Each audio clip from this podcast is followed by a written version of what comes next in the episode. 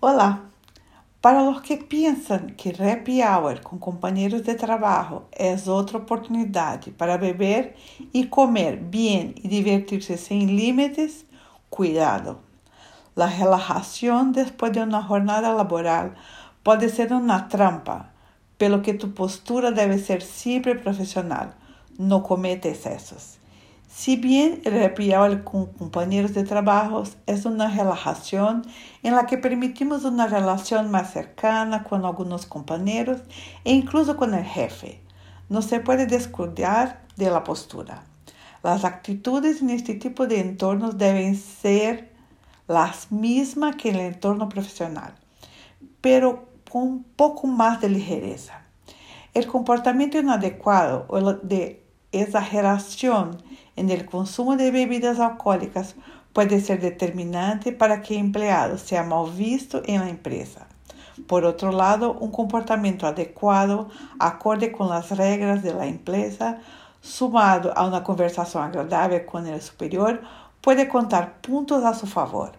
El empleado debe comprender que se encuentra en un entorno en que el que es probable que alguien lo vigile y pueda despedirlo porque lo debe tener cuidado.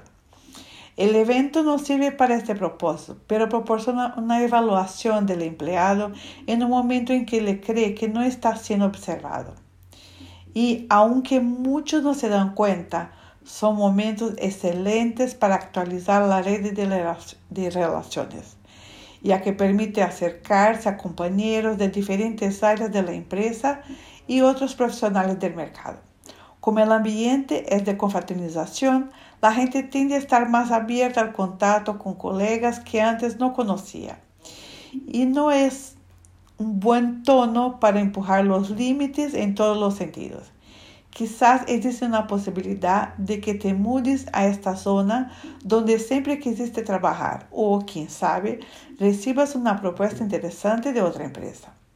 Los expertos advierten que la preocupación por portarse bien en estas ocasiones no debe ser solo de los empleados.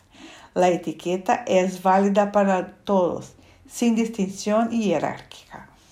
Todos deben comportarse de manera apropiada. Sin embargo, afirman los consultores en recursos humanos, los líderes deben estar mucho más preocupados y ser aún más cuidadosos cómo actúan como ejemplo de sus equipos.